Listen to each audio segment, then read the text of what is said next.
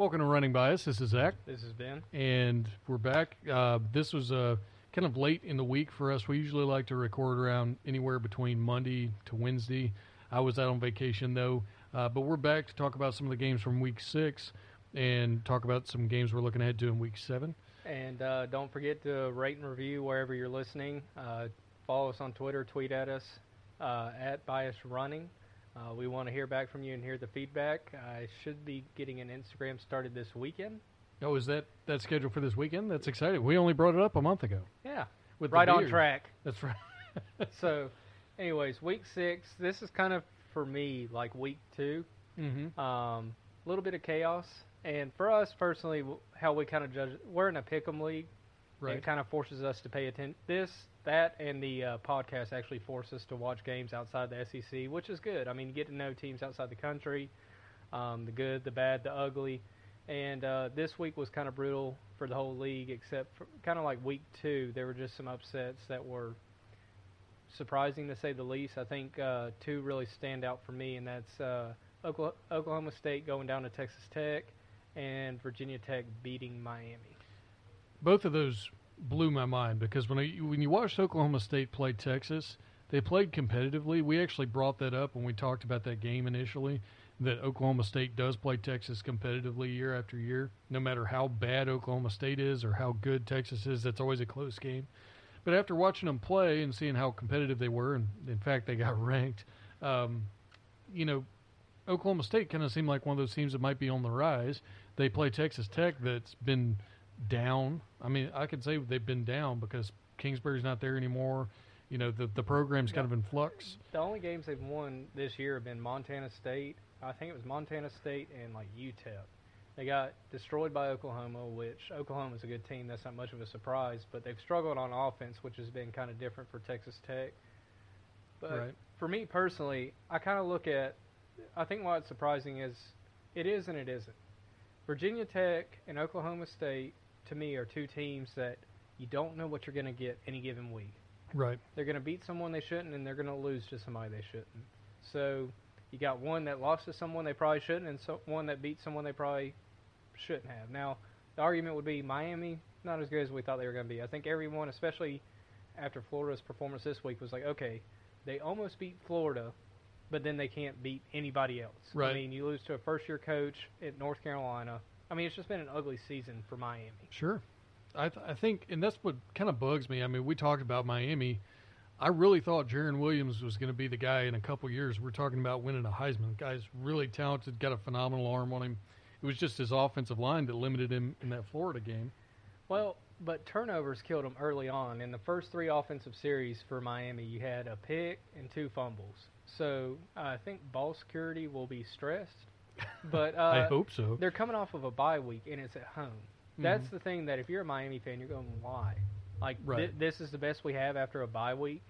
And it's Virginia Tech, too. That Virginia well, Tech's so wishy-washy. Like, one week they'll be horrible, and the next week they'll be like, okay, we can beat Miami. It's so weird. Well, and, you know, everyone was excited about uh, Manny Diaz, and you had Enos come from Alabama to help with the offense. So everyone's excited. We're going to be good this year. We're, you know, everyone's kind of down. We're going to make a run, and that hasn't been the case. And, you know, this score at the end, it looks closer than what it really was. I mean, you're talking about Miami was down twenty-one nothing in, like, the first ten minutes. Yeah. I mean, was. I turned the game off, and then I, I turned it back on after half, and I was like, okay, so they're making a run. You had a Hail Mary pass at the end of the half to make the score twenty-eight seven at half. Miami chops away, chops away, comes back, gets a two-point conversion, is only down six, gets the ball back, scores a touchdown, misses the P A T, game is tied. Minute, like it's like two minutes left, three minutes left.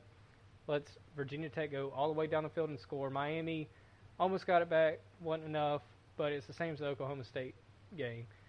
The scores are not indicative of what the game is yeah. or was. It's hard to take you serious with that. But uh, anyways, these games weren't as close as the score showed at the end. Like, it was over from the get-go for both these teams. Yeah. Um, speaking of over from the get-go, Bama didn't play this week. So do we count that as a loss? I think we should. Conference loss. You wish. You wish that was a conference loss. Uh, yeah, Bama, um, they're under some scrutiny right now. We'll look ahead to them with, with A and M, but Their defense is not as bad as I'm seeing. I, I read an article yesterday about how Alabama's defense is, quote unquote, shockingly bad. And I'm like, but wait, I mean, how many touchdowns have they allowed this year? You know, like. No, what it is, you're thin at the linebacker, so you got a lot of young guys. It, Alabama's defense has just been riddled with injuries the past couple of years, and everyone's used to a couple of years ago where they rely on the defense. So I think it's more of people assuming off the pass what you're going to get versus what Alabama's slowly transform, transforming into, which I don't want to see the defense go away. But I think with them having to switch, I mean, you, you, the days are gone where you saw two hundred fifty pound linebackers that are just going to be run stuffers. They're they're having to get these hybrid guys that can run down the field, that can cover somewhat. And the true freshmen, to their, you know, to give them credit, they're learning. Oh, and yeah. they're they're not playing bad. I mean, no, they're playing well actually for freshmen in the S E C. And, you know, and you mentioned Duke. Duke's not a horrible team. Well, and you look at Ole Miss and you're like, okay, well, you let Ole Miss score all that. Well, Ole Miss also played a new quarterback. There was essentially no film on the guy. Mm-hmm. And if there's one thing that has always helped teams, I mean, it's the same thing. Tua torched everyone last year. You want one of the main reasons why? You didn't really have any film on him. Right. Same thing with Trevor Lawrence. He's not doing as well this year. Guess what? People have film on the guy now. I told you last week, though, I think a lot of that just – to kind of go off on a tangent, I think Trevor Lawrence is a great quarterback. I think he's going to be like a, a definitely an N F L caliber quarterback, but he's too confident in his receivers downfield. And when you get that overconfidence, you make bad throws because you know your guys can bail you. He is out. Essentially going through what Tua was going through at the end of last year. That's what I see. I see someone who thinks, no matter what, I can do what I want. Right. And, you know, in his defense, that may be because of how they won a lot of games last year, but at the same time, that will bite you in the end. Ask Alabama. Well, a lot of it's who they're playing, too. I mean, so what if you throw a pick against, you know, William and Mary or whoever it is? Well, like, I think I saw, I think going into the North Carolina game or after the North Carolina game, he's already had five or six picks. Right. I mean, that's more than Tua and Burrows combined. Well, and that's, you know, Tua's got none, which I think is a really impressive stat six weeks into the season. I know he's, I know they're off this week, but, I mean, to have none and to have thrown, I think it's eighteen touchdown passes, like, he's doing fine. He's doing really well. Burrows had three. They were uh, a couple of them were tipped. I don't know about the third one. I can't remember it. Um, but regardless, we're looking at some really high caliber play in some areas of the country, and then other areas of the country, like Trevor Lawrence, you're seeing kind of a regression where we all thought he was a runaway well, for the Heisman. But it's hard to see that because this is kind of the Clemson team you get the past couple of years. They kind of snooze through the season, and mm-hmm. then they peak at the playoff, which. If you can do that, that's a great formula. But the thing that they that can bite them this year, if for some reason they lose any game this year, they're out of the playoff. There's no one in the A C C that's good enough that if they lose a game, someone's going to go put Clemson in because you have too many teams. You got three in the S E C, no, four right now. You got Florida, Georgia, Bama, L S U, and you can't you can't count Auburn out yet. Right. And then so you got five in the S E C. You got Oklahoma and Texas in the Big in the Big twelve, mm-hmm. which at the same time you can't discount. Bay- Baylor's technically still undefeated, so until they lose, you can't. I'm right. just throwing this out there. No, yeah. Big I Ten. I mean, you got Ohio State, Wisconsin, and if somehow Michigan can reroute the ship, which they won't. No. But I'm just saying, hypothetically, there's at least someone on their schedule to improve on. Yeah. That's what, like you look at the Pac twelve, and you got Oregon, who only has one loss, and it's to Auburn. But they're, they've struggled. Mm-hmm. I mean, perfect game. You look at this past week against Cal. That game – now, Cal, I think, is better than a lot of people thought they were going to be. I mean, they beat Washington. Sure. But they only win seventeen seven. It's at, not convincing. At home. And that's what I – you know, we brought up – this is actually the second time we recorded this. The Pac twelve, to me, as far as their argument to get into the playoff, it's kind of hard to look at it and say – yeah, I mean, Oregon should be in because they played Auburn at a conference, and, yeah, they lost a close game. Okay, that's totally respectable. But then you get in conference, and you see that Washington's losing to Stanford by ten points this and past Cal. week. And Cal. But Stanford, who lost by like thirty points to U C F, who has two losses this year. Yep. So if you look, if you're using these teams kind of as a barometer to see where the guys at the top sit, it doesn't prop them up very much. Well, and here's the other problem if you're the Pac twelve. If Auburn runs the table and Oregon wins out, you're saying, well, we only lost to the undefeated team in the S E C. That's pretty good. And we lost in the last three seconds. Not saying they're going to do it, but hypothetically, Auburn loses three or four games, the best game that o- Oregon's going to have is a loss to Auburn mm-hmm. on a neutral site, and that's it. I mean, and that's not going to get you in. So you, could, I hate to say it, you could probably write off the Pac twelve. And I was high on them going into the season. Sorry to our friends out in Portland, Oregon. I hope I'm not hurting your feelings. Yeah, whoever you are, we love you to death. You listen every week. But, but all, it, I'm, all I'm getting at is the sole fact that it's like what you have left on your schedule. Now, if they run the table and Auburn only loses one, two games, I'm not saying it's a done deal because there's still a lot of conferences. Like I said, Clemson loses. Say you have uh, one or two loss, Big Ten, Big twelve. There's still you can make an argument, but Oregon has to be more convincing going through the rest of the season. This getting by barely against teams, it's not going to carry them to get into the playoff. Not when you have arguably more qualified, better teams. Even if you're just doing the eye test. I mean, right now, I mean, I know you were saying, oh, possibly three S E C teams. That's not going to happen. But I could see the argument for possibly two getting in this year, mm-hmm. depending on how it shakes out in other Easily. Conferences. I mean, look at it this way. If you have the Big twelve, if they cannibalize themselves and you have a, a one or two loss champion in the Big twelve with those three being undefeated right now, except or undefeated in conference play. Right. Um, and then you, somehow Wisconsin and Ohio State just go at each other and take each other out. And uh, I left one out in the Big Ten, too. Penn State, that's another one that they haven't lost yet. You can't count them out yet. Now sure. They got a big game at Iowa. But that's what I'm saying. Like, Clemson has no room for error. And if they don't – I want to see this week against Florida State them wake up because if they keep this sleepwalking, someone will get them. Absolutely. And it, here's another thing to consider. So Oregon right now is ranked number thirteen. I think a lot of that's based on where they were ranked when they lost to Auburn, which they were in the top ten. Um, but looking at the remainder of their schedule, right, they've got to play Colorado, which is not ranked. Uh, they've got to play Washington, who just lost by ten to Stanford. We talked about that. They got to play Washington State, who lost. They got to play U S C, who's kind of a dumpster fire, and then also a Cinderella. The only thing that could help them is if U S C somehow beats Notre Dame this weekend. Right. That would help them. And then Arizona Arizona State, which is their last ranked game. Arizona State's ranked eighteen. We don't know how long that's going to last. And then Oregon State, who's absolute trash. So if you're looking at Oregon's resume to get them in, you're just hoping that nobody else goes undefeated or one loss because their schedule says absolutely nothing about here's a resume.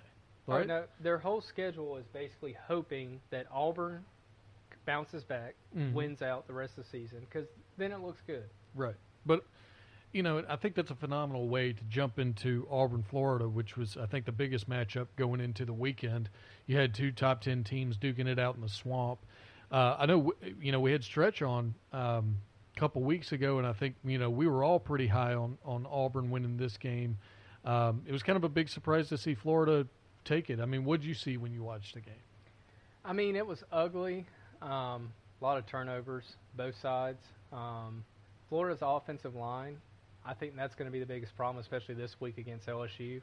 Auburn, now, arguably, you could say Auburn has the best defensive line that they'll face, and they showed that this week. It, it, a couple sacks, um, fumbles, recoveries. I mean, big man about ran it in for Auburn, that big uh, defensive tackle, but you saw this week with Auburn, Bo Nix was a true freshman.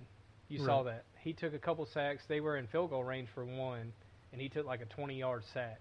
Can't do that. Mm-hmm. You know, he's uh, – I think you mentioned it. Like, you have routes where you got two receivers going downfield being covered by, uh, you know, a corner and a safety, both of them, and he's thrown into double coverage whoever he throws to, and he's doing it anyway.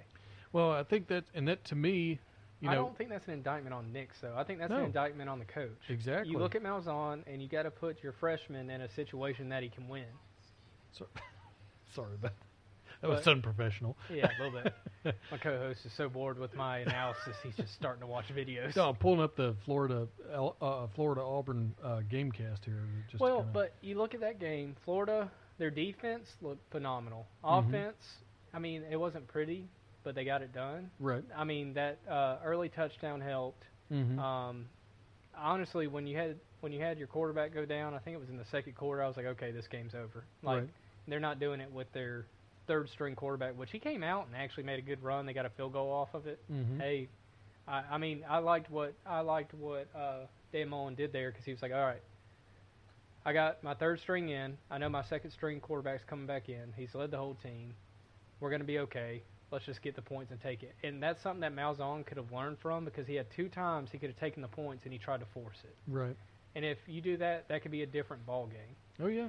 Well, not only that, the only thing that was just mind-baffling in this game was when the punter for Florida decided to fake it and try and get the first down on his own, like, thirty or forty. Oh, Lord. And took a sack and gave Auburn the ball on, like, the forty.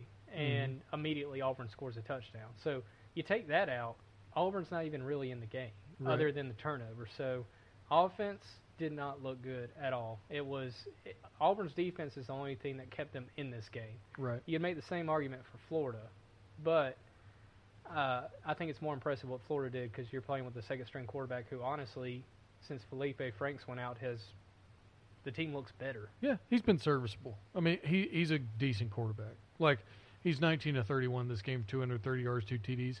It's not it's not draftable, but, I mean, for me, you know, if you look at Bo Nix, right, like I've been saying this all year, Bo Nix is a great freshman quarterback, right? He's got a good arm.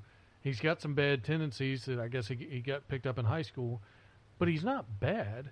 He's it, But when you force him into a bad situation, which Florida did, he's he's prone to make errors. When you give him a third down and ten, and you throw two wide receivers out, and that Florida's got four defensive backs covering them, you're not going to complete well, that. Well, that's like I saw one play where where he tr- Bo Nix tried to run for it for the first down, mm-hmm. and he missed it by like a yard, and Malzahn's like right in his ear when he gets there. I'm like, dude, who do you have to throw to? Right. Like, you're jumping on his case. That was actually the best thing he probably could have done. Like, to me, it was it looked like he was taking out his own frustrations on why his offense wasn't working out on Nix. Now, Nix made some, like I said, some rookie mistakes, mm-hmm. but that's to be expected. He's a true freshman, and you got to understand that as a coach. You can't right. just assume that he's going to play like a three-year starter. I think we all agreed that he's only going to get better. Next mm-hmm. year, he's going to be dangerous. Oh, yeah. And it's not, he's not dangerous this year. It's just he's got a while to go, but I like seeing Kyle Trask come back from that, you know, the injury. I mean, he played on a sprained M C L like the whole game. Right.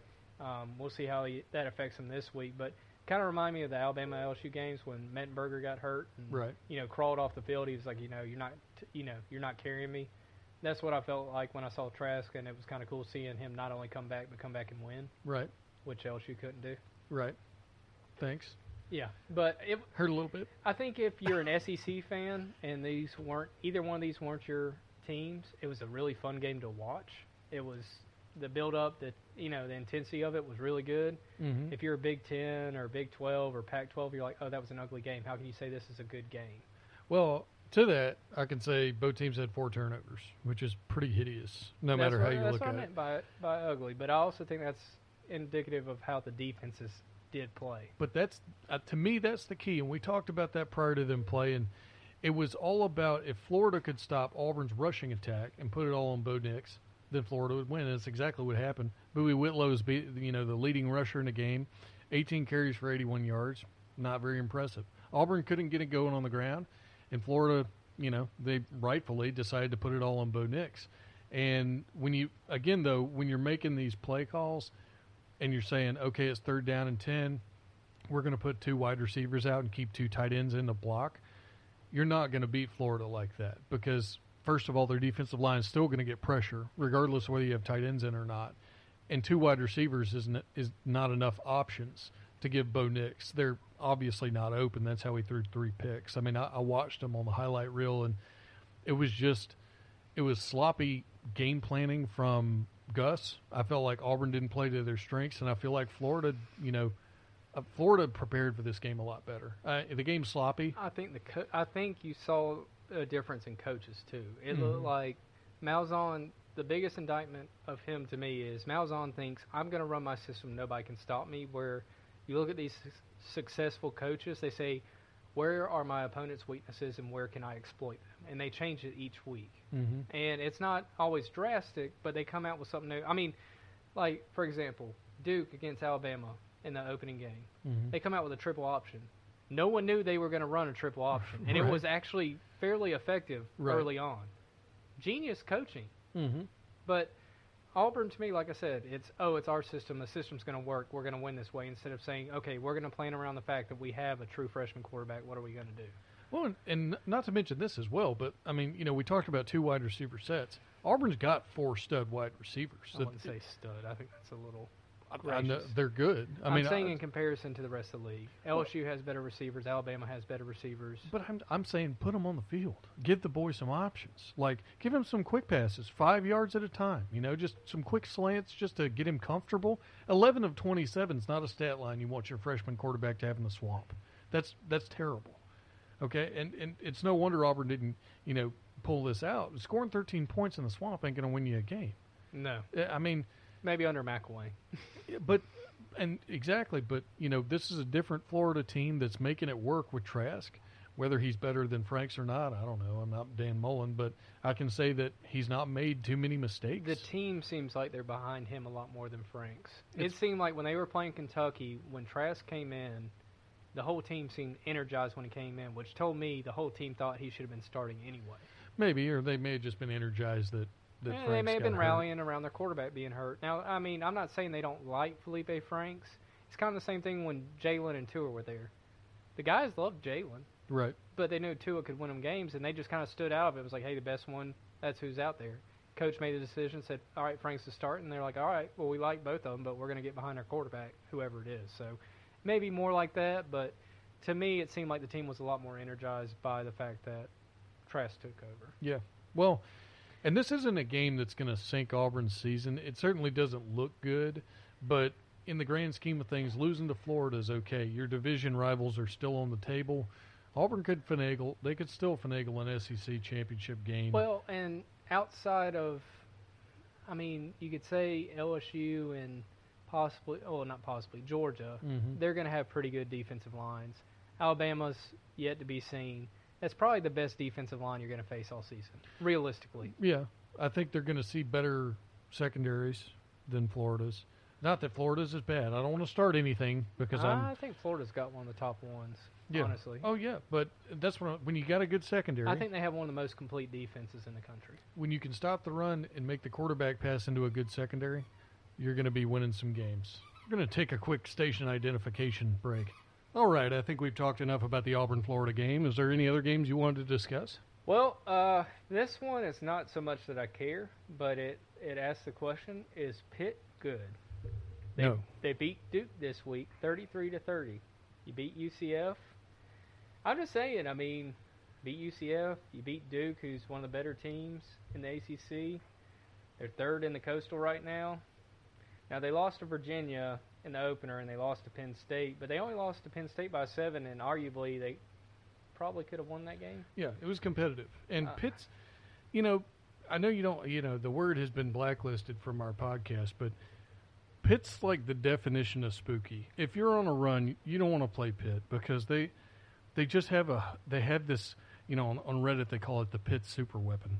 But it picks like one team, you know, every year that they just obliterate, you know, and they shouldn't, and they shouldn't beat them at all, but they do.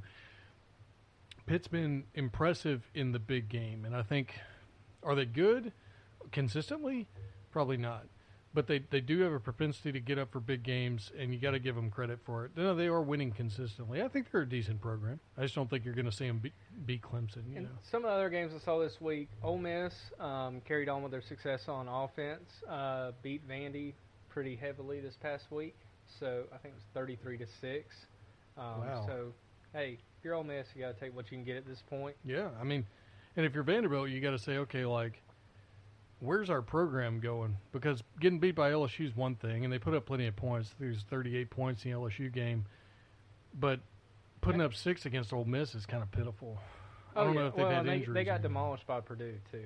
So, I mean, their only success on offense has been against L S U, which we'll get into that uh, later on when we talk about this week. But you also had uh, Oklahoma and uh, Texas both kind of sleepwalk this week, and games were probably a lot closer than they should have been. Right. Oklahoma playing Kansas, and uh, Texas kind of taking to the second half to pull away from West Virginia. Yeah, and I think, you know, Kansas is one of those teams. We I, I thought they were going to be a lot better under Miles. I think there's just more work to be done there as far as roster, you know, filling out the roster. I think he's doing as good as he can with the players he has. Yeah, and I mean, you know, they beat a ranked team this year, which nobody expected Kansas to do. Granted, it was Boston College. They probably should have never been ranked to begin with. But, I mean, this, at the same time, this Oklahoma game was not as competitive as as the score indicates. They were tied at the end of the first quarter. Sure, great, good for you, Kansas. Then you know Oklahoma does what they want to do, put the backups in. Kansas scores um, pretty regularly towards the end of the game. You know, I think they how many did they put up in the fourth quarter? Because it, it made it respectable, but it wasn't like the game was actually close. Uh, the final of the Oklahoma Kansas game was forty-five twenty.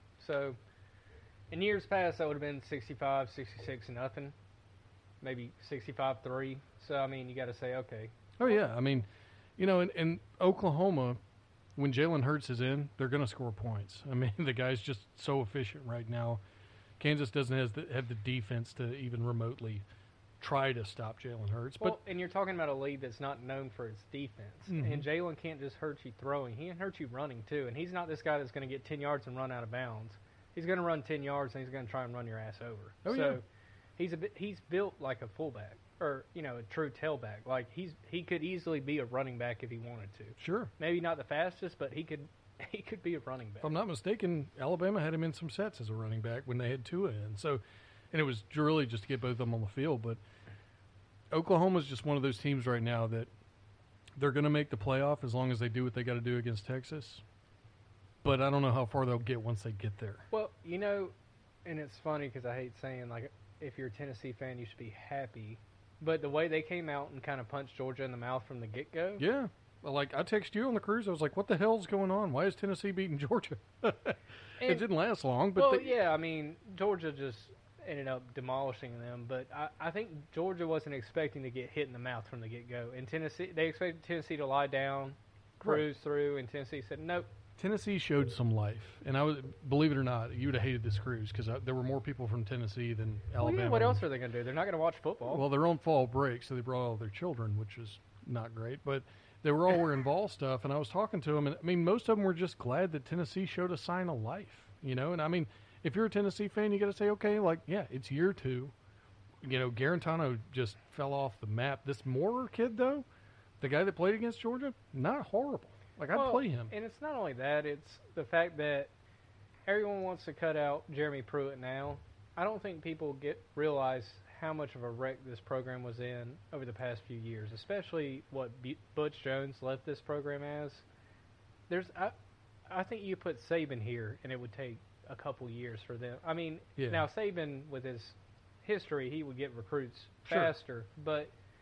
You're recruiting against Alabama, against Georgia, against L S U, against Auburn. You're not going to fix that in a year. Right. You're not going to fix it in two. It's going to take three or four, even five, before you even have a chance to truly be competitive. Well, and going back to it, firing coaches preemptively or, or prematurely is what led to this. You know, we, we had Fulmer get canned, you know, probably two or three years too late, but then you get Kiffin, he bells in the night. You got Dooley, you fired him after one or two years. I mean, Dooley wasn't great. But you didn't give him time to build a program. Name, name a program that is a true blue blood that has been successful that fires coaches every year, every two years. Can't There's say. Not. Yeah. I mean, Mike Shula was not a great coach at Alabama. Probably got the job because of his dad. Let's right. be real. Yeah. There yeah. for longer than he should have been. But you know what they did? They said, you know what? We're going to give you time. That's what you got to do with coaches. Now, I, now, don't get me wrong. Alabama, after Saban leaves, Alabama hires a coach and he goes – oh for twelve the first year, you're getting canned. Right. But that's the difference between Alabama and Tennessee, too. So Well, and, and the thing is with Pruitt, like you can, I can guarantee you this. If you're a Tennessee fan, you're listening to us, which we have had a few downloads in Knoxville and so on, guys like Tennessee will be better after Pruitt leaves than when he got it. That that I can that much I can guarantee you. Yeah. Because he'll be the first guy that's been there for long enough to actually establish roots, get some recruiting pipelines going, and he's got a solid well, strategy. That and these guys who keep enter, entering the transfer portal, if I'm a Tennessee fan, I'm saying, all right, good riddance. You don't want to stick it out. You're not here for the, the long haul. And these are probably guys that were promised under Butch Jones, hey, you're going to start. You're going to do this. You're going to do that. So you don't know how much of it is frustration with Pruitt or how much of it is frustration with – Um, you know, the previous coaching staff in general. So I think it's I think it's an expectation. It's like, hey, I was the guy. I was the promised the the you know the prodigal son under Butch Jones. Pruitt says, you know, he comes in, he says everybody's got to work, everybody's got to earn their keep, and you know, and I'm not getting the start, so well, I'm going to go start somewhere like else. Like I said, in the beginning of the season, before it even started, they lost their best defensive tackle. It was I think it was their best defensive tackle got hurt early on. I mean, in preseason. So I mean. Right. They're, they, I mean, you look at them just size-wise. They're not up there with Alabama, with Auburn, with L S U, with Georgia. I mean, it's going to take some time. But like you said, they're showing signs of life, which the score doesn't show it. But that first half, if you're a Georgia fan, you're going, well, shit. Yeah, that's concerning. Georgia has got to put together a complete game. I haven't seen it yet. Well, and, you know, we were talking about, I think we mentioned this on the podcast, coming into the season, everyone thought hands down Georgia was going to have the best offensive line in the country, yep. and it, it has not shown. I mean, they're fine, but their competition, you know, the only real game that Georgia's played so far has been Notre Dame. I mean, that's the only game I can give them credit for so far, and that was a close game. If Georgia had put together a complete game where they were running the ball, passing the ball effectively, and their defense played solid, they'd have beat the crap out of Notre Dame. So it's all about establishing that run game early on. You saw last year. I keep bringing it up because everybody forgets about it. When they went to Death Valley, Georgia tried to establish a run game, and it worked on one drive. And then after that, L S U fixed it. Georgia was just floundering about. And that's the problem. You know, you can't have a one-trick pony on offense. And Fromm's good enough. Put the game on his back. Have a game plan for that. When you can't run the ball, put it on Fromm, and he can do it. But Georgia, again, you know, this shouldn't have happened. I think, I think a, a lot of it was they were probably expecting Tennessee to lay down right out the gate. Yeah. Well, and uh, I, I'm glad to see they didn't. No mm-hmm. one wants to see a team give up. I mean, we talked about it last week with Houston. Like, I hate seeing a team just packing it up. Oh, oh, better luck next year. This yeah. isn't the N F L. It's college. That's These right. guys aren't getting paid. We don't want to game the system, right? It's, exactly. Every week should be the game of the year. And, you know, as fans, that's what we want. And for the integrity of the sport, that's what we want. But Tennessee, respectable. I mean, still got Codwallop, but, I mean, what do you expect? It is Georgia. It is a huge talent gap. If I was Tennessee, I'd be at least optimistic. You have positive things you can look at. You have things that you could say, okay, we can do better here. And honestly, if the quarterback is that big of an upgrade, that could absolutely change the complexion of a few of these games down the line, like Vanderbilt. You know, Vandy's beat him a couple years well, in a row now. You look at this upcoming week, they have Mississippi State. And honestly, if they come out like and play the first half, or at least the first quarter for the whole game against Mississippi State, they could win that game. Mississippi State's vulnerable. And and I think Tennessee's one of those teams. We talked about Missouri being a team that's, you know, which, oh, God forbid, Bryant is hurt, and I think no, he's exhausted. He's, he's going to play this week. Okay. Uh, but, you know, Tennessee's just one of those teams that they don't have anything to lose at this point, right? They lost to Georgia Southern. They're dangerous. They haven't won any games because of that yet, but I think they've only lost games based on talent. So, positive things, at least, you know, to say about Tennessee. Uh, now, the only other game I think we you, we'd be remiss if we didn't mention is the Ohio State-Michigan State game. Yes, big matchup this weekend. Um, I think you actually told me uh, a little bit earlier in the day that after that game, you'd kind of you kind of figure Ohio State might be one of the best teams in the country. I just think um, the three elements: special teams, offense, and defense. I know every week I change on this. I know. I know. Earlier I said Wisconsin. Well, um, they're still in it. I mean, I think Wisconsin is, but the thing that worries me about Wisconsin is the passing game. Right. I think if you can take away the rush, you make Wisconsin vulnerable. Sure. Ohio State can get after you on both sides of the ball, offense and defense, and their special teams ain't going to hurt them. Um, so I look at them. Ohio State, to me, I think they look like one of the best teams in the country right now. Right. Honestly, I'm not saying they're the best. But I, I'm at the point that I'd kind of be surprised if they lost. Well, I think the, in the grand scheme of things, we're looking at Ohio State. I do think they're great. I think they're definitely a top ten team. Their resume isn't strong, which there aren't a whole lot of teams out there right now that can say their resume is strong. Michigan State was one of those teams that not only, you know, they had to beat Ohio State, had to beat them and had to beat them well in order to be considered part of the conversation. They did that. Fields looked fine. The defense looked fine. Um, I think the biggest, you know, the biggest issue with me, and we've talked about this before, D'Antonio promoted from within. I think it was his wide receivers coach. He promoted to offensive coordinator. That may very well cost him the job. And I, you know, I say that being an L S U fan, seeing what happened to Les Miles. If you don't get in there and fix something that's an obvious problem, you're not going to stick around well, too long. Well, their offense is atrocious. There's no getting around it. Their offense is terrible. Defense is respectable. Score doesn't really show it. It's not the best Michigan State defense we've seen, but it's it's not the worst. Right. It's not a couple of years ago when they won like three or four games. Like defense is okay. Sure. I'm interested to see how they bounce back this week. Um, I think they can do it. I mean, if you look at it like this, like looking at the box score, Ohio State scored twenty-four points in the second quarter and scored seven points in the entire second half. What that tells me is that Ohio State had a backup plan that Michigan State couldn't adjust to until halftime. Once right. they did, Ohio State with Justin Fields scored well, seven points. And that's what, and this can go into this upcoming week, the games I'm kind of interested in. Michigan State's playing um, Wisconsin. Mm-hmm. And like I said, Wisconsin's one of those teams, if you can stuff the run, what are they going to do? Right. I'm interested to see how they, how Michigan State bounces back. Because I told you, I was listening earlier uh, on E S P N, and they were mentioning, like, Michigan State in the eleven games after they just get, like, bulldozed, they've won ten of them. Right. Now, I'm not saying Michigan State's going to win, mm-hmm. but I think this next game is going to be very competitive. I think they match up better. You look at what Ohio State does well, they pass well, right? Justin Fields and that, that spread offense, it puts up points. It looks beautiful doing it. They don't run the ball, and Wisconsin's going to run the ball. We all know that. If Michigan State can stack up and beat the run. Well, you look at Northwestern. Northwestern was successful against Wisconsin because they had – eight guys in the box, and mm-hmm. whenever Taylor got out, uh, wherever he was going, A gap, B gap, there were six defenders there greeting him. Now, yep. given they finally were able to pull away, but if they had played an offense that could have scored some points that day, mm-hmm. they lose that game. Absolutely. Now, th- you know, they may have been on a little bit of a high because they just beat down Michigan like nobody's, like, you know, yeah. a redheaded stepchild. Completely, but, yeah.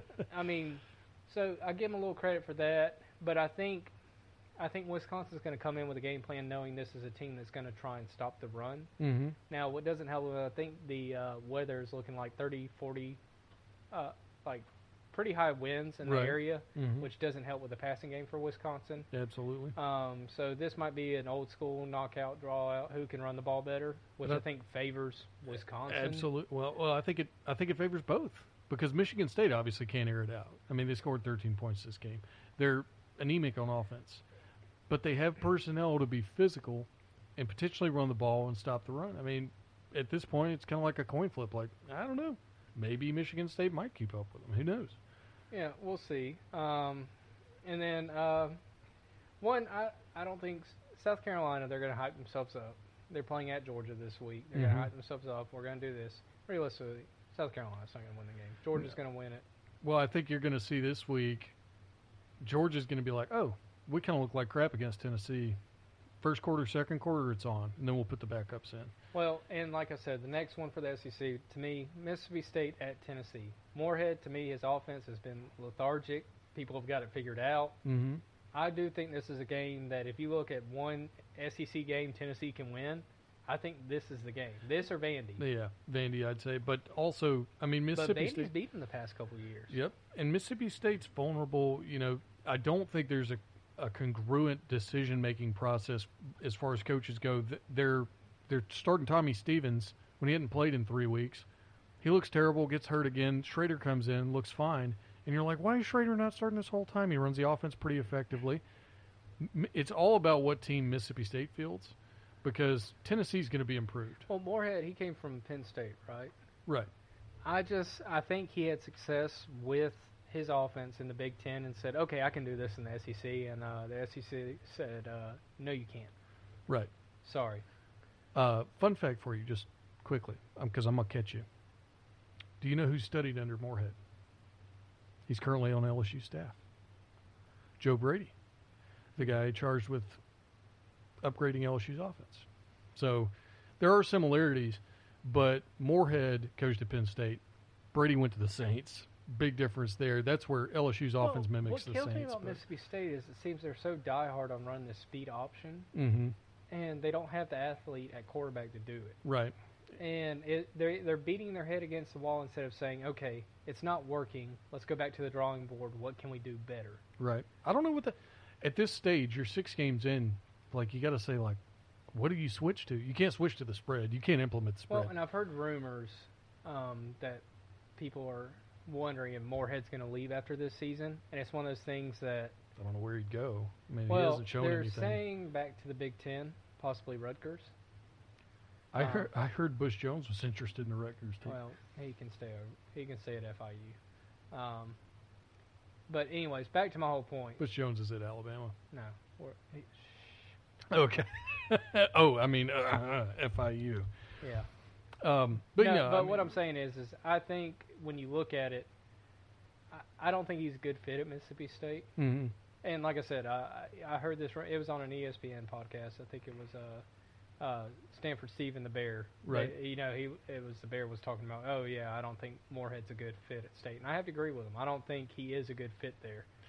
I'll say a couple things to that. I think one thing is Moorhead is trying to implement a new offense that they don't have the players for. And you can't recruit the players you need. Which, that's fine. I mean, you know, if you want to say that, that's fine. He's in his second year. I'm not saying can the guy. What I am saying is... I don't think can. I think he may leave on his own is what I was Yeah, saying. Well, sure. But here's the thing. It's, we forget because Dan Mullen's been there, you know, for... He was there for, what, five, six years, something like that? Mm-hmm. And Mississippi State was competitive, right? I mean, they were number one at one point until they played Alabama. Yeah. Yeah. But... It is still Mississippi State, you know. Like, people forget that Mississippi State's not a perennial contender. I mean, th- they're good. It's not, but I think what people have a problem with is the fact that they can they can live with they don't like it, but they can live with being fourth or fifth in the S E C. Mm-hmm. They can't live with losing to Kansas State. Right. And um, I, hypothetically, you lose to Tennessee this week. They're not going to be happy with that. Not with Tennessee. You lose no. to Alabama. You lose to Auburn. You L S U. Lose to L S U. You're not going to be. You, you know, you're not happy about it, but it's about what you'd expect. Not everyone can have a ten-win season every year. Especially two years into an administration. No, but I think what they're not happy with is the fact that you're losing to teams that you don't norm- you've gotten used to not losing to. Right. And that's what I think they have a problem with. Now, what they do, we'll see. Um, some other matchups this week. Alabama at A and M. I've heard everyone, oh, A and M, we're going to sneak up and get – sorry. From what I've seen from Kellen Mond, I'm good. Well, I wanted to talk about this game because uh, we were really high on A and M coming into the year, and I told you earlier today, A and M to me looked really, really good because of what how they beat L S U last year, um, and that's kind of it. You know, they play they stu- they hung with Clemson, but at the end of the day, this is not the same A and M team that they were last year. Travion Williams apparently com- like really contributed more to this offense than we thought. In the run game, being the S E C's leading rusher last year. Well, and their running back got hurt against Clemson this year, so they don't have their starting run. I mean, it seems like every game I watch of A and M, like three or four players go down in the game. Right. Uh, and it may be that maybe injuries, but to me, A and M's not not competing at the level they were last year. The, offensively, they're not as efficient, and defensively, they're right about the same. Well, and that's the thing. Like, the teams that worry me with Alabama are the teams that can either that can handle a shootout. Right.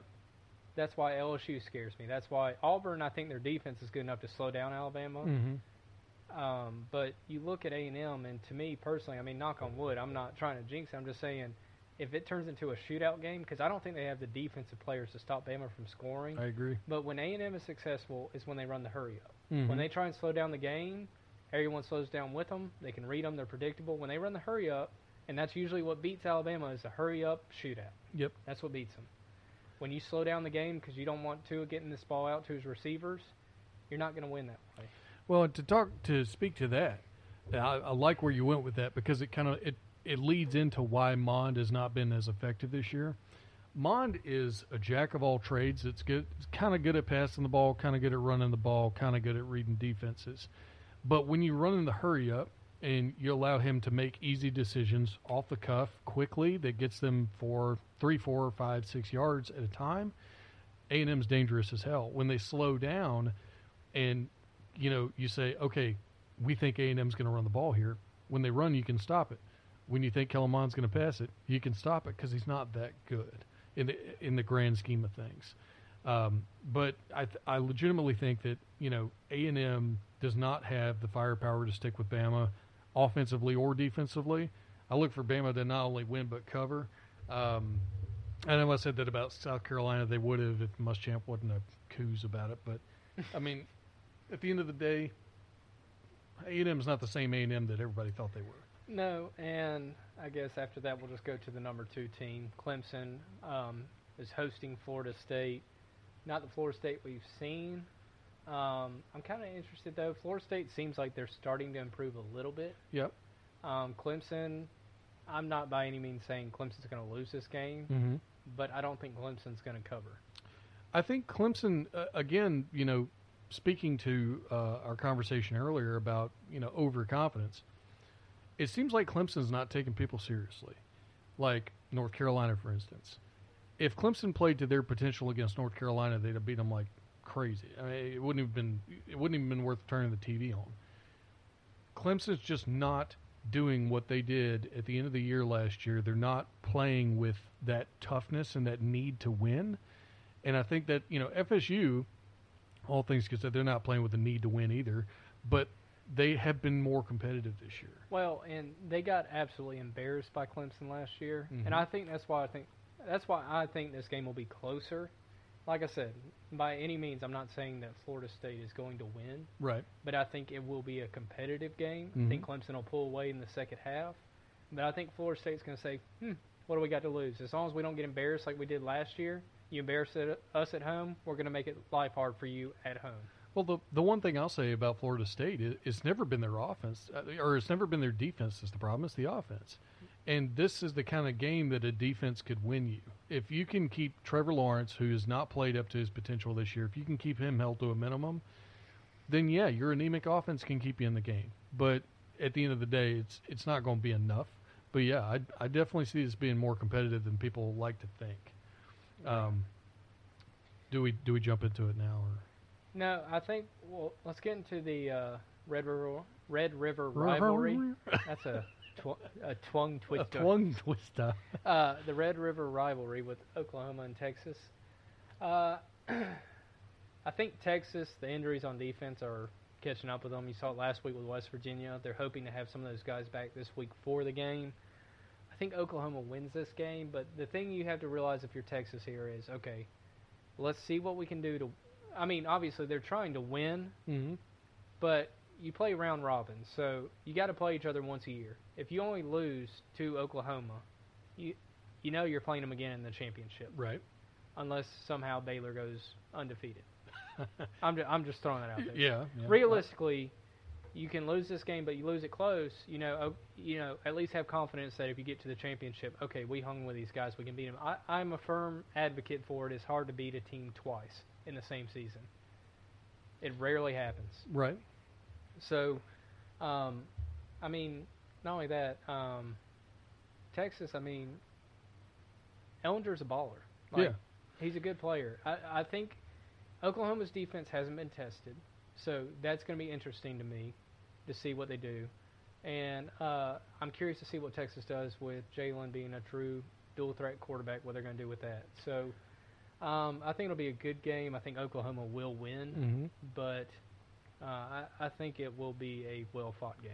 I To throw my two cents on it, I can't say it much better than you said it, but what I'll say is this is the one Big twelve game that I say you take a knife and you cut the team in half, and you push the defense off to the side, and then you push them off the side of the table into the trash can.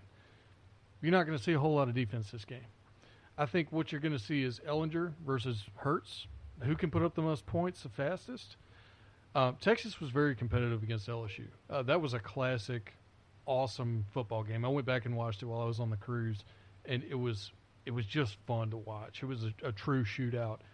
Oklahoma's defense certainly isn't better than L S U's, and L S U's isn't very good this year, at least for now. Um, Ellinger, like you said, he's a baller, man. The guy's got attitude, he's got swagger, and he can do it. He's a dual threat, too. But I think that Jalen Hurts is the more talented quarterback with more weapons at wide receiver, although Texas has some hellacious wide receivers. Well, it's all about if you can keep Lamb in check. If, yep. they, if they can keep him in check, Texas has a chance. You let him run all over the field, you're going to get torched. And that's the thing. If I'm if I'm Texas, I think I would rely more on, okay, beat us with a run. Right. You know, Lamb gets one or two big. He gets one He's big break to. in the game. That's what I'm saying. They can't keep him pinned up the whole game. He gets one touchdown for Oklahoma. I'll take that if I'm Texas. Oh, yeah. I'm saying you're going to beat us with the run. Right. And I, I haven't seen much of a run game out of Oklahoma this but year. But that's what I'm saying. Yeah. I'm so, saying if you can say, all right, beat us with a run, I think you got a good shot. Where's this game at? Because I think that's going to going to have something to do with it. They always play at a neutral site. Is that so? I thought they always played play at a neutral. Yeah, they always play in uh, Dallas. They're playing at the. Oh, okay, cool. The uh, uh, Jerry World. Well, the way I, it could it could go either way. It depends on which quarterback shows up. But I just feel like Oklahoma has more weapons to stay ahead, to keep the points coming. I think Texas will stall out a couple times and it'll cost them the game. I really like Texas in this matchup, though. I mean, this is this is strength versus strength, and it, it's going to be a fun game to watch. I mean, this is really the Texas that we we've been hoping to see for the past couple of years. I'd say they're back. They're not national championship back, but they're back. They're respectable. They're good. Any other matchups you want to talk about? I I got one, but I'm gonna let you get into the one you want to talk about. Well, no, let's let's. I don't know. I can hold on. The only one I have this week that, to me, it's a tough one to pick is Penn State at Iowa. And the reason I say this is Iowa lost to Michigan this past week. They got exposed on the offensive line. Right. Um, Iowa looked good going through the season thus far. Um, Penn State, you could say, has looked good, but who have they played? So that's what makes it interesting to me is is Penn State that good? Is Iowa, you know, are they really good, or did they just get exposed against Michigan and they can't recover? And that's what I'm curious to see is, I mean, for me personally, like I, I'm, I think Penn State will win, but I'm kind of starting to lean towards Iowa a little bit. I, it's hard to call Iowa because they're so up and down. I, but they're at home too. That's another reason I'm kind of. Yeah, I. Here's the thing. Iowa's is, is so unpredictable because the way their offense works. It, it relies on the run game. It relies on being able to chew clock. And I honestly can't tell you if they're going to be able to do that this week against Penn State or not. Penn State's been kind of down comparatively, like comparatively the last couple of years. I know they're undefeated, but this seems like a, a low-scoring affair where both teams kind of maybe score twenty, twenty-four points. Um, but You know, Michigan or uh, Michigan, Penn State's one of those teams that they rely on being able to have balance offensively. They rely on on a, on a solid running back that leads into the play action pass, and I'm not sure they have the quarterback to do it. Um, I'm not sure they have the running back to do it either. Uh, Iowa is kind of a mixed bag insofar as they look good throughout the year so far outside of the loss to Michigan. Still a close loss, but to me, if you're comparing Michigan, I honestly think they will lose to a couple more teams. Well, I think Michigan exposed with Iowa the fact that they overloaded blitzes and we're just getting all over Stanley. Right. I don't see teams getting away with that the rest of the year. After this week, they're going to have a game plan for if we start seeing them overload the box for a blitz, this is what we do. Right. So it's one of those things that worked once, probably not going to work again, and that's why I'm kind of and about it, because the thing you saw with Pitt, Pitt held Penn State to seventeen. Right. If Pitt can hold you to seventeen, I have a hard time believing Iowa can't hold you to seventeen. Right. And Iowa's consistently got a good defense. I mean, that's. But that's my whole point is, for who they've played, you could argue that Penn State's toughest opponent thus far has been Pitt. Right. Who held them to seventeen points. Mm-hmm. I'm not saying Michigan's a world beater, but Michigan was at home. Right. Iowa's at home. You're coming off a tough loss. You had some things to work on. You maybe have a little bit of fire, but we'll we'll see. Your dog's in my lap. Hmm. Stella, lay down. Um, you traitor. Let me jump into the last game here because I'm excited as hell. I think this is college football Saturday. This is one of the best matchups we've seen so far. Um, L S U, Florida, in Baton Rouge for the first time in two years. Uh, outsider's opinion, Ben, how are you looking at this game? Because this is the number five versus the number seven. I have a hard time believing that Florida compared two of these games together. I think you got an emotional win at home. You, it took everything you had to beat Auburn.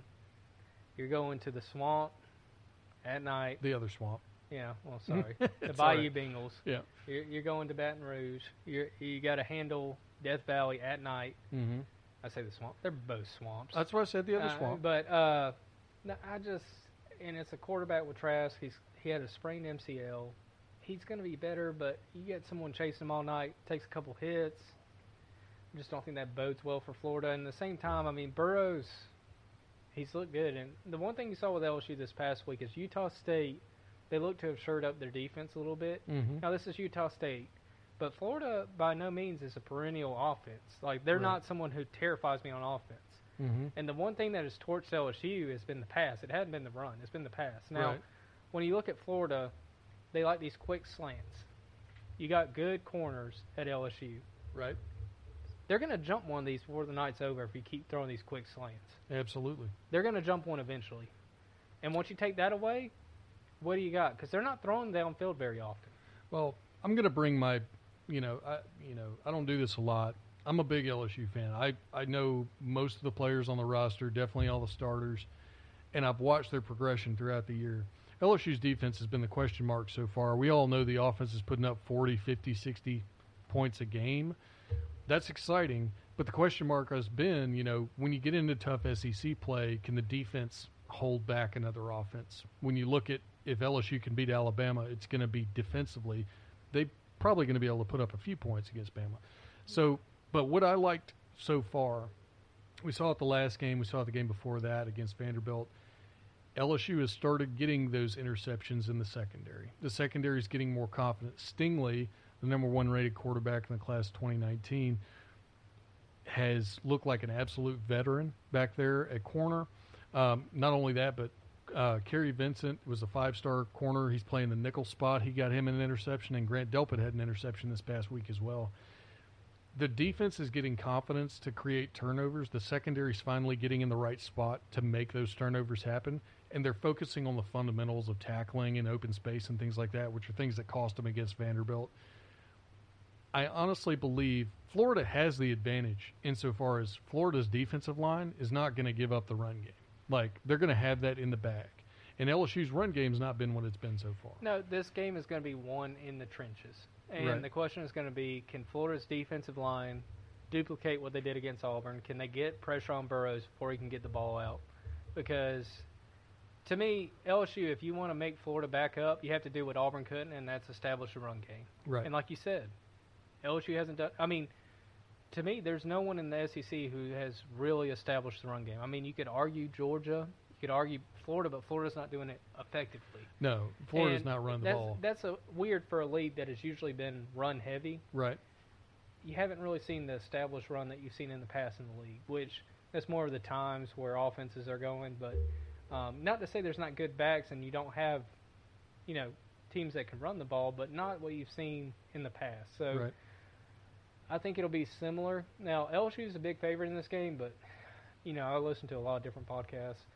I haven't heard anyone say, yeah, Florida's got it. Like, I think everyone's kind of conceded, okay, they got their, their win against Auburn. They're not getting it against L S U, especially first time at home in two years or three years. This will be the first time in three years. Kind of a revenge game, too. Right, big time. Um, and look at it, like you like your obscure stats. Florida has never beaten two top ten teams in consecutive weeks. So there you go. But the way I see it is the offense that L S U runs is different than Auburn's. Auburn, as we said, ran two wide receivers the majority of the game. L S U's running four and five. You can't cover four and five. And the the drop back's a two-step drop for Burrow. Well, it's, and the argument you can make, too, L S U has much better secondary than Auburn does. Right. And that's not a slight at Auburn. Auburn has an amazing defensive line. Mm-hmm. Their weakness comes in their secondary. Right. They started picking on one of the corners against Auburn. He had a pass interference call, I think, two plays in a row against Florida. Right. They found a weakness. They started picking on it. And I don't know if you're going to be able to find that weakness against L S U. I think the big thing is this happened. You know, this is the key to the game, seems like, every year. If Florida runs the ball and can slow down L S U's offense, then Florida can stay in the game. But, see, the thing they haven't seen from L S U is this explosive of an offense. Right. They haven't played this explosive of an offense all year. When I, all year. When I think you're quick and I think you're taking two-step drops and you're hitting the five-yard slant and you're getting it to those playmakers out wide and it's a clean pass, it's hard to stop. I mean, the run game's not. Now, the only thing I will say in Florida's defense, now, what you're saying is right, but – it's hard for me to say that Burrows is truly going through his progressions when that happens. He's picking a receiver, or he's looking at a matchup before the play starts and saying, this is who I'm throwing to. Right. There was a specific play that Auburn had where they ran a guy, and Florida was running a zone, and they actually jumped the route, one-handed interception. Beautiful play. Right. Um, I think you could see the same thing, like I said, about L S U jumping the slants. Mm-hmm. I can see Florida's defense jumping a couple, too. Uh, but know, I think you can change that by L S U can't just have these quick passes. Right. You're going to have to go downfield, and you're going to have to run the ball. If right. you just try and do one, both these defenses are going to jump you. Mm-hmm. But if you force the ball downfield, if you run it and you have the quick slants, uh, it's going to be hard for me to – Well, I told you, too, I think the, one of the ways L S U is going to try to bolster the run game is by getting Burrow involved more. Uh, he ran more against Utah State, actually had a rushing touchdown. Um, Burrow's a good runner. He's not speedy by any means. He's not a Jalen Hurts or, you know, a Kyler Murray. But he's big and he's tough to bring down. I think if you're looking at a third and four and you're thinking, okay, L S U's going to go into pass because they have to, Burrow can take that four yards and he can get it. He's, he's quick enough and he's tough enough. He can get it. Uh, Florida's secondary, you know, to give them a compliment, even though I hate them, Florida's secondary is probably one of the few secondaries year in, year out that can be compared to L S U's along with Ohio State. Um, and I think, you know, this game will be tough. It's not like L S U's going to run all over them. Well, but Ohio State has had – the thing that I think has made Ohio State have um, a lot more success this year is the fact that um, – They're they're running a lot more zone than man this year. Right. So it's giving this secondary time to actually look and mm-hmm. jump on plays. I think that's why they're being successful. I think that's why you look at teams like L S U and like Florida. They run a lot of the zone because they trust their defensive line up front to stuff the run. They're not getting sucked in. Mm-hmm. And I think that's what makes us – that gives you the chance to have successful corners when you know you have a defensive line that's going to stuff the run. Absolutely. So, um, eh. Like I said, I think the biggest matchup to me that I'm excited to see is going to be that Florida defensive line against L S U's offensive line, who hasn't been I'm truly exci- tested. I'm not excited to see that. I, well, for me, as a bystander, I don't care one way or another who wins. I, I'm excited to see that matchup because Texas got some pressure. Oh, yeah. And if Texas can get some pressure, I think Florida can get some pressure. Sure. I think, for me, I'm excited to see the secondaries go up against each other, largely because I know L S U has an advantage quarterback-wise. Trask has been fine. We talked about him earlier. He's serviceable. He's making smart decisions, but I don't think he's really gelled into the offense like Burrow has. This is Burrow's offense. He, he looks more comfortable than any L S U quarterback I've seen in ten years. So, you know, I think L S U wins. They could cover, probably not, but they could. Um, but I think it's going to be a really, really awesome game to watch at night in Death Valley. This is like a top-tier S E C matchup in week oh, seven. Oh, this is the most exciting game of the weekend, hands down. It's not even close. So, I mean, I, I think if you're going to watch one game, it, regardless of your conference, your fan, whoever you pull forward, like, this is what you got to watch. It's going to be mean. There's going to be some personal fouls. There's going to be some holdings, some face masks. Oh, you're these gonna teams see hate each other. Yeah. So like, it, they absolutely hate each other. And, you know, you could say that about any team, but, I mean, outside of Alabama, I don't know if there's a team L S U hates more oh, than no. Florida. I, th- I honestly think they hate Florida more than Alabama. I mean, just because Alabama's beat them, sure, hey, we lost to them eight games in a row. They hate Florida. I mean, Florida hates There's hate a lot Ridgefield. Of talking. There's a lot oh, of – Oh, yeah. There's yeah. a lot of who's D B U, you know, and I don't think L S U can really, stay, you know, lay claim to that yet. But I think with Stingley coming along, their uh, Flott is actually from Saraland. I think he's he's going to do pretty well. Um, and Delpit – I think L S U's defense takes a step forward here, and Trask, it may be too much for Trask. It really depends on if Florida can run the ball. But I see L S U, I see them covering. You don't see them covering. That's kind of how we look at it. If, like you said, if you had one game to watch this weekend, watch the L S U-Florida game. It's yeah, going to be a blowout. I just don't think it'll be a blowout. No, no, I didn't say blowout. I just said I think they'll cover. I consider two touchdowns a blowout. Oh, come on, man. You, give me give me the thirteen points, uh, Ben. Okay, okay.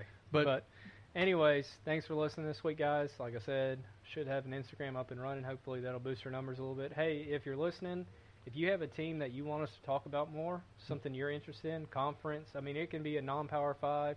It can be F C S. We won't be knowledgeable. Not that we're knowledgeable about F B S, but, hey, right. we'll try. Yeah, I mean, we we have viewers from all over the country. Uh, we keep track of it every week. We have listeners in Portland, and we had some in Baton Rouge. We've had some up in Washington, D C this past week.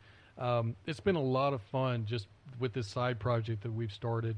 Um, and, you know, we're excited. If you have friends that are looking for a casual podcast that kind of t- touches on everything college football, point them our way. If they like it, cool. If not, cool. But you know, we, we've enjoyed spending time with you guys. Um, thanks for listening. We look forward to talking to you next week. And it's still terrible. Go Tigers. It is Ryan here, and I have a question for you. What do you do when you win? Like, are you a fist pumper? A woohooer, a hand clapper, a high fiver. I kind of like the high five, but if you want to hone in on those winning moves, check out Chumba Casino. At chumba casino dot com, choose from hundreds of social casino style games for your chance to redeem serious cash prizes. There are new game releases weekly, plus free daily bonuses. So don't wait. Start having the most fun ever at chumba casino dot com. No purchase necessary. V G W. Void where prohibited by law. See terms and conditions. eighteen plus. Okay, round two. Name something that's not boring. A laundry? Ooh, a book club. Computer solitaire, huh? Ah, oh, sorry. We were looking for Chumba Casino. That's right. chumba casino dot com has over one hundred casino-style games. Join today and play for free for your chance to redeem some serious prizes. chumba casino dot com. No purchase necessary. Void where prohibited by law. eighteen plus. Terms and conditions apply. See website for details.